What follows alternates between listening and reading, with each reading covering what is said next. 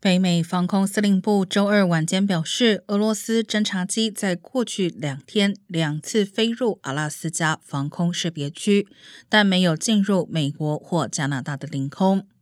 防空识别区是指在一个国家领土空域周围自行申报的缓冲区。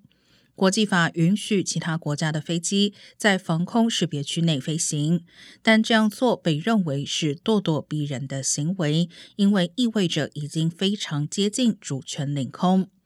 北美防空司令部上一次宣布类似事件是在二零二一年十月，当时有五架俄罗斯飞机进入该区域。